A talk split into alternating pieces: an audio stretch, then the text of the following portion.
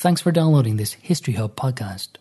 In this episode, a paper recorded at Commemorating Partition and Civil Wars in Ireland 2020 to 2023 Civil Wars and Their Legacy. This conference took place in Queen's University Belfast on the 10th of March 2017.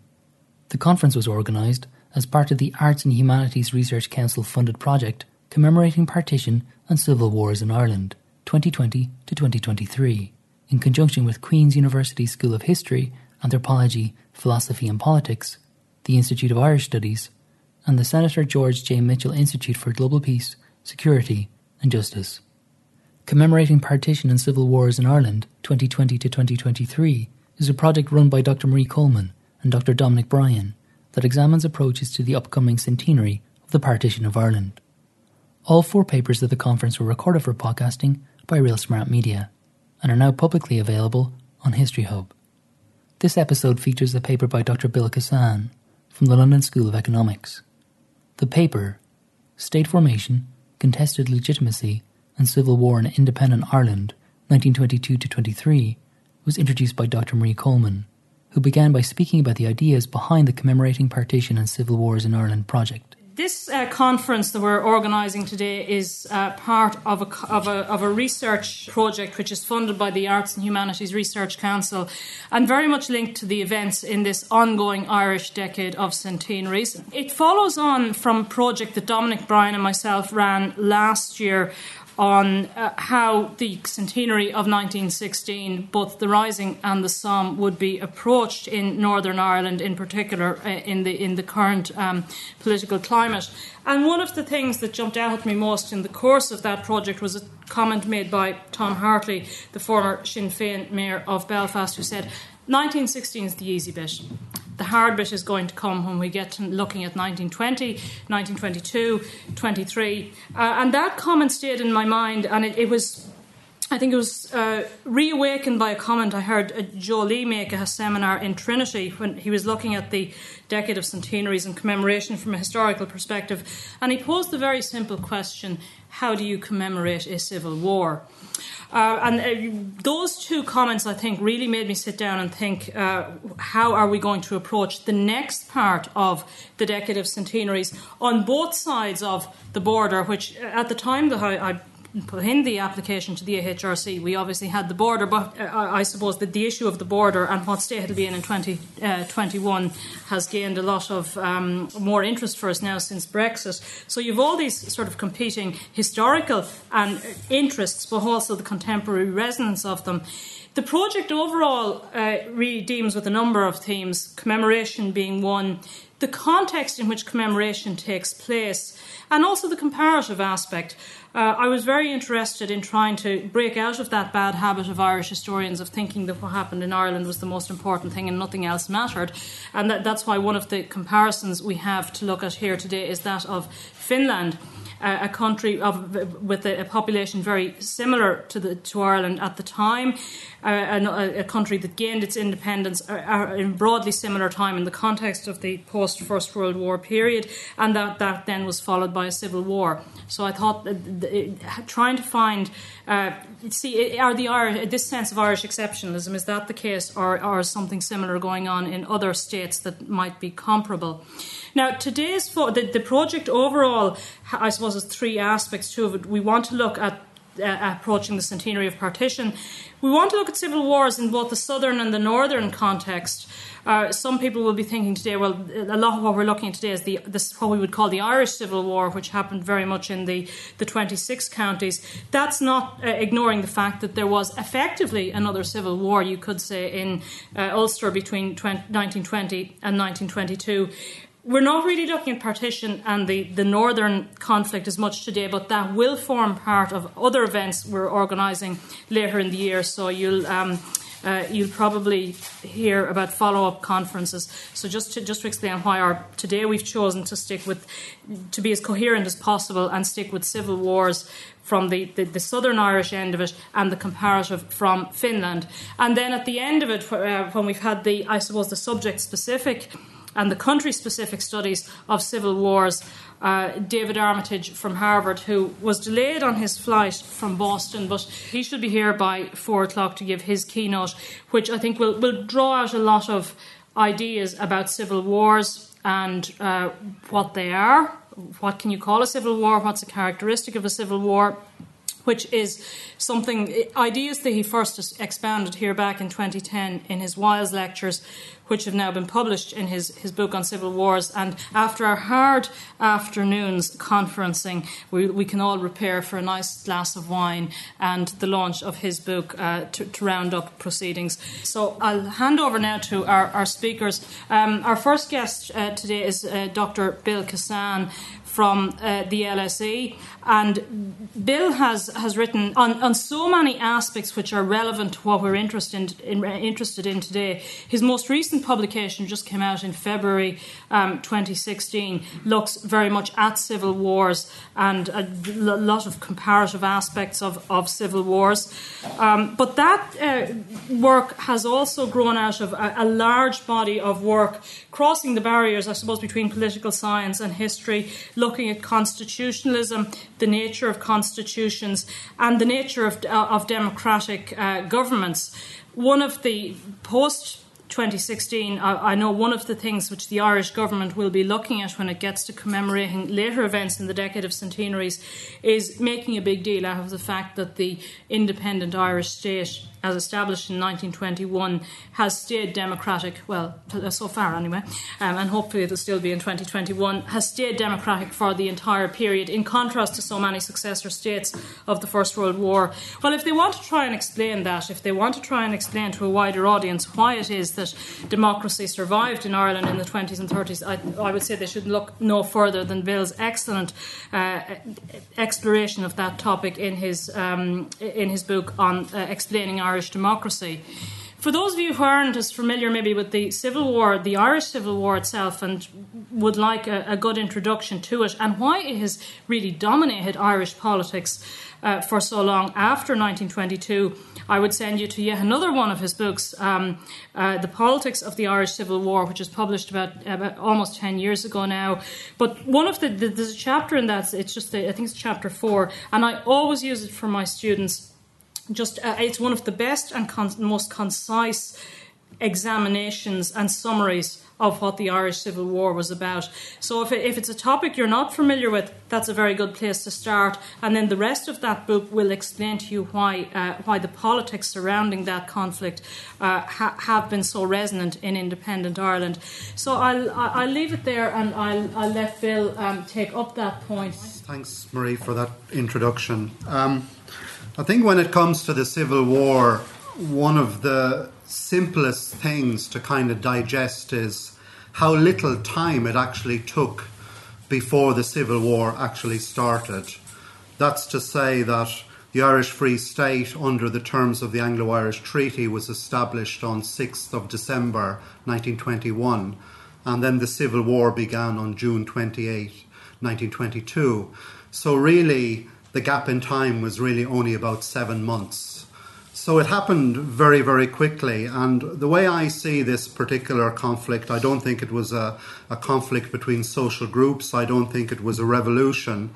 I see it as a kind of succession conflict where the nationalist movement fell apart over the question of who was going to inherit British power in Ireland. And it was a succession conflict in two ways.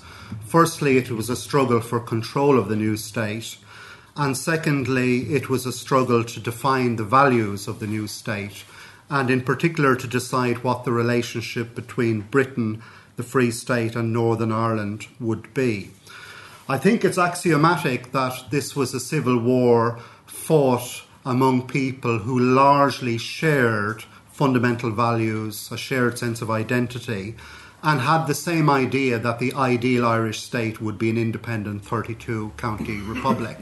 But they differed fundamentally as to how that could be achieved, and they differed specifically over the question of whether the Anglo Irish Treaty was an appropriate means of achieving Irish independence. So you have the map here, and Ireland or the Irish Free State is covered in green. And there is that very good title of a book on the Civil War by Michael Hopkinson, Green Against Green, that gives this sense of a country really fighting a civil war, dividing itself. And of course, it might be the case that if people share a lot in common, that a conflict will be less polarizing. But it might also be the case that in Ireland at the time, people may have shared a lot in common, but it may have been precisely because of the value they attached to the things that held them in common that they found it very difficult to compromise. So basically, I think the Civil War in Ireland is a classic example of what happens to an emerging country when it has emerged. And in this particular case, what happens very quickly is a civil war begins. Now, in terms of my particular lecture, I've done a lot of studies of, of civil war in a very broad context, but I'm going to start off taking a very narrow approach to the Civil War because it's the one that's most familiar in Ireland. If it's a struggle fought over who is going to control the new state, this brings into question immediately the question of leaders. You have the anti treaty leader, Eamon de Valera, a survivor of the 1916 Rising, who sticks by the idea of a pure, unsullied, free, independent republic, consistent with the ideals of 1916, and won't accept either dominion status under the treaty or partition. Then you've got Michael Collins, the IRA leader who accepts the treaty and who provides a brilliant justification for accepting the treaty by saying it may not give us the ultimate freedom that all nations aspire to, but it can be a stepping stone to that treaty. Now, the reason I start with this type of emphasis on leaders is not simply because these two men become rivals. If you go to the database, the online catalogue of the National Library in Dublin, and you type in Eamon de Valera and you count the number of titles with Eamon de Valera in the title, and then you count in the number of titles with Michael Collins, you get over 400 different entries. So the public in the Republic of Ireland have tended to see their civil war through the prism of leaders, through the prism of rivalry between the leaders, and in terms of genres, the way in which people in the past studied the Civil War was biography.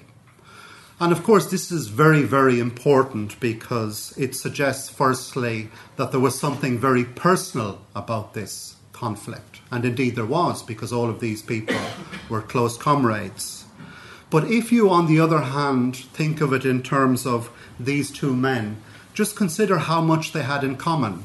Neither of them came from wealthy backgrounds, both of them were Irish Catholics they largely had the same cultural values in being Irish nationalists and so forth.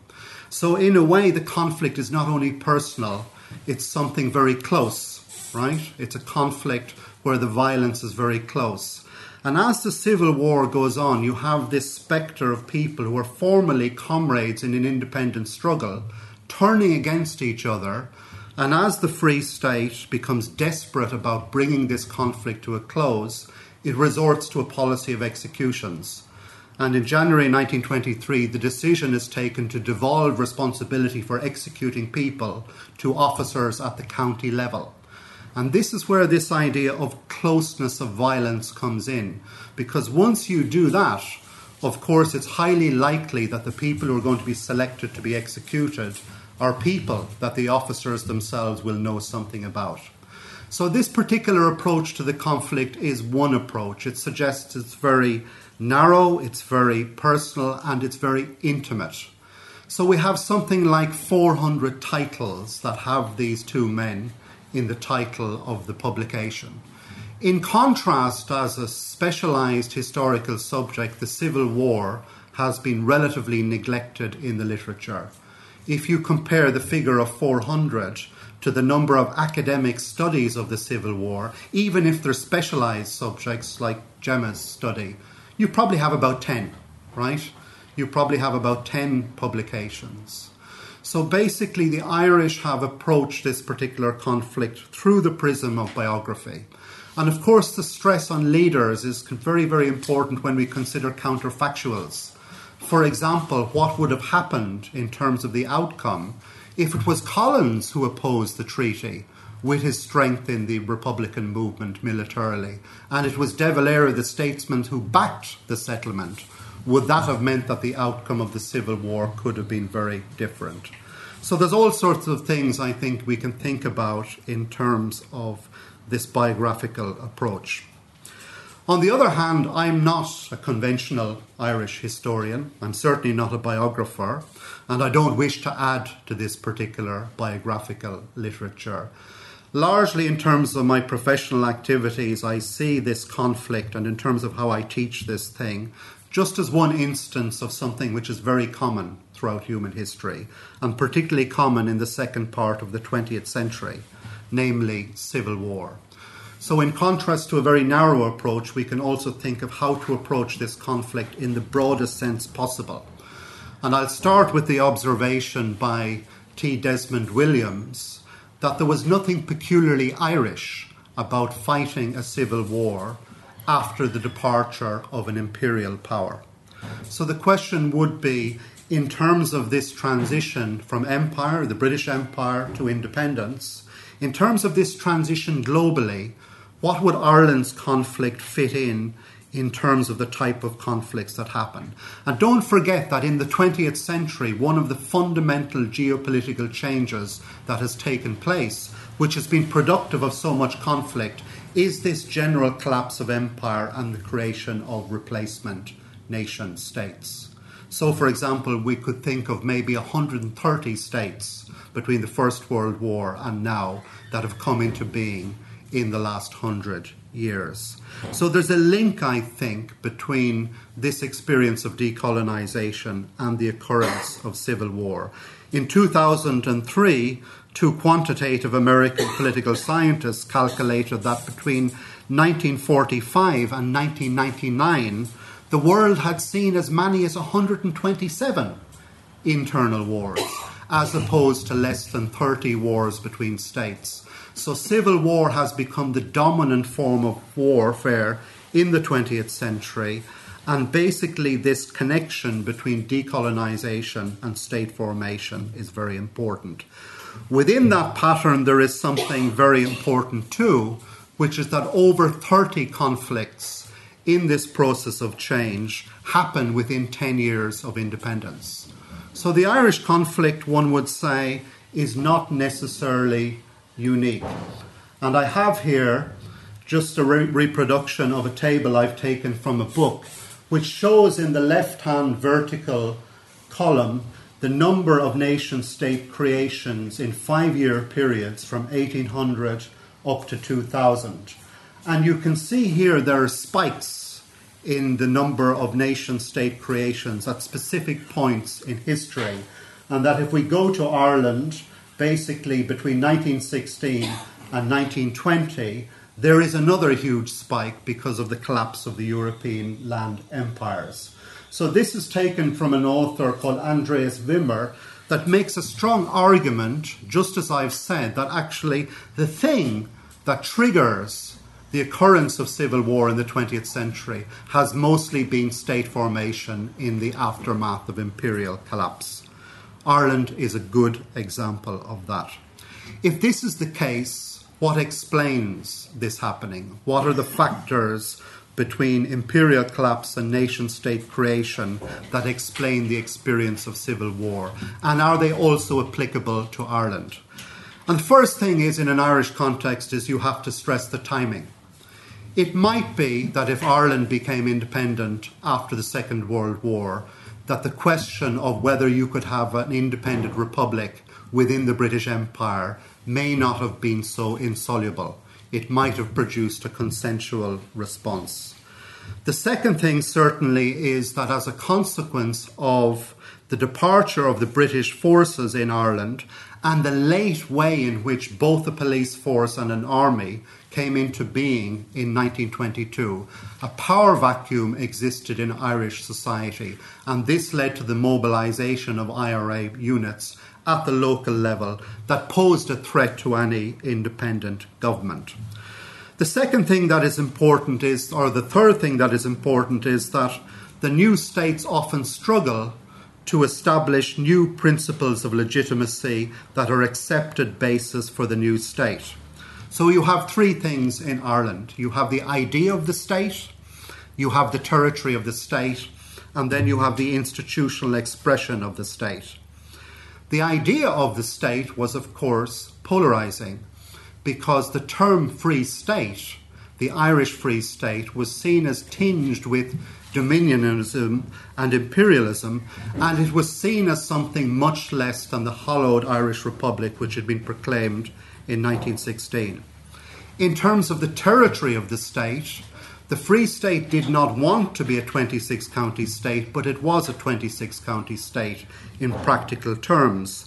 And the anti treaty Republicans refused to accept this territorial basis and committed to themselves to a 32 county state. And lastly, in terms of the institutional basis of the state, the Parliament itself, particularly the Parliament which convened on the 9th of September 1922, this was also polarizing because there was a debate about whether or not this Parliament was a continuation of the revolutionary Dáils that had been proclaimed from 1919 onwards, which represented the idea of the Republic. Was this Parliament, which met in September, a continuation of those Dáils, or was it in fact a Parliament of Southern Ireland, which had been created under the 1920 Government of Ireland Act, which partitioned Ireland? So new principles of legitimacy were being contested. And the last thing is something that maybe doesn't seem so obvious, which is basically both the anti treatyites and pro treatyites in Ireland had to consider the question of whether or not their political projects, their ideas, their values were widely based in the general population. Were they elites or were they representative elites? So it's quite familiar for people to say among historians that, in fact, what really problematized the Free State for the Republicans who rejected the treaty was that they discovered very quickly that, in fact, this population of the 26 counties doesn't care that much about the Republic. It only cares for peace. So there was a gap between the preferences of the anti treaty leaders and the IRA and the 26 county population. But likewise, in terms of the provisional government, who basically were setting up the state, they were profoundly skeptical of the civic values of the population they were beginning to rule they believed they lacked civic virtue. So you had this tension all the time at this moment of state creation between the preferences and values of the political elite and the relationship to the general public. Now, of course, when we talk about these colonial imperial parallels, they have been challenged by historians, and one way in which they have been challenged is historians have said that yes, there may be parallels, but what happens in Ireland is not on a scale of what happens in other parts of the post colonial world, particularly in Africa and in Asia. And it is true, I think, that when we look at the Civil War, as scholars, we have to accept the fact that in terms of casualties, if Eunan O'Halpin's study of the dead of the Irish Revolution is accurate, the figures for deaths in the Civil War are not going to be more than 1,500 people. You compare that to, for example, a country like Mozambique, which becomes independent in 1975, starts a civil war in 1976, and over the next 15 years, 900,000 plus people are killed. You cannot compare conflicts like this. They may be both civil wars, but they're not comparable experiences. Also, in terms of these colonial parallels, one of the problems of new states in Asia and Africa is how to project power. When you're a new state, how to project power over your society. And we have to accept here again that Mozambique is three times the size of England with a population of only about 15 million in 1975. The projection of power is extremely difficult. But in this context, in the context of the Irish Free State, you have no problem of comparable proportions.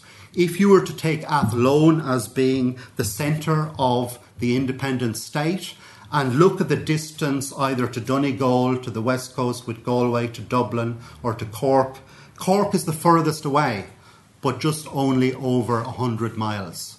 So it's a small state in which power was projected quickly and relatively successfully. And don't forget in this civil war that by August, mid August 1922, Collins had established military control over every significant urban centre in the country. So there's a clear cut outcome. And lastly, that brings in the question of partition, which is the anti treatyites may have been against partition, but the pro treatyites, I think, were quite happy to consolidate within the border.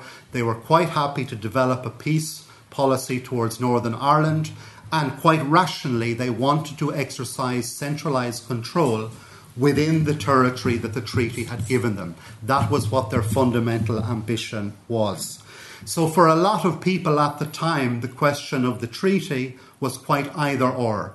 Do we take what the treaty has given us, consolidate it, develop it, develop a democracy, and give up on the question of partition for the moment? That was the attitude, with the exception of Collins, of most of the people who ran the provisional government in 1922 and 1923. So I think, in that sense, to criticise these kind of imperial colonial analogies can make sense that this new state did not encounter problems on the scale of Angola or Mozambique or Angola or whatever. The level of destruction, the level of violence, the difficulties of projecting power over territory, and also it's you know it's 90% a Catholic society, so it's extremely homogenous to begin with. This is another factor conducive to the projection of power. So the colonial analogies don't hold up in that respect. But I think one of the things we've got to consider and I'm sure Gemma is going to talk about this. What is the nature of violence in this particular conflict? You know, how many people actually killed? How are they killed? And why, in particular, does the situation become normal and peaceful so soon after the Civil War ends at the end of April 1923? Why, after a few years, is there so much quietness at the local level? Why doesn't it ignite? Now, in terms of conclusion, I just want to say something about the, the theme of this particular conference and how the Civil War can fit in to the question of commemoration. Where does it fit in in the series of events which take us from 1916 to 1923? Certainly, it brought something to an end whether you talk about optimism, whether you talk about fraternity, whether you talk about idealism, whether you talk about revolution, it brought something to an end. For people who were inspired by the ideals of 1916 and wanted to carry that tradition forward, this was, of course, a really tragic experience because they found themselves sidelined they found themselves without any really long term strategy for dealing with the situation. But at the same time, because of the example of the leaders of 1916, because of the people who had died between 1919 and 1922, and also because of the people who were being executed, these Republican ideals also made compromise very difficult to swallow for people. So there was a gap between those ideals and the prosaic reality that was developing. But there's another thing here too, which is that the Civil War has also demonstrated, if only on a small level, that when it came to it, and again getting back to this question, what happens to an emerging country when it has emerged, the Civil War also demonstrated that the Irish nationalists would use state power like any other nation when they were given the opportunity to do it. So that was also something that was something that was considered a come down from the idealism of the previous six or seven years. So I suppose when it comes to commemoration and how you actually commemorate a civil war, I was out of Ireland for the whole period of 2016. By and large, I didn't take part in any of the academic events it seemed to me a kind of hypercharged commemoration of this event, almost as if we were living in a totalitarian state, but it was nonetheless basically looking at 1916 as the source of its freedom. It was so overwhelming. But that is 1916 as a source of ideals. And the question that's going to come with respect to the Civil War is how do you commemorate something that is not a source of ideals, but is actually a source of disillusionment? That's what it was in 1922 and 1923. And when we look back on it after 100 years, we still might find it to be something that is disillusioning. Okay, thanks very much.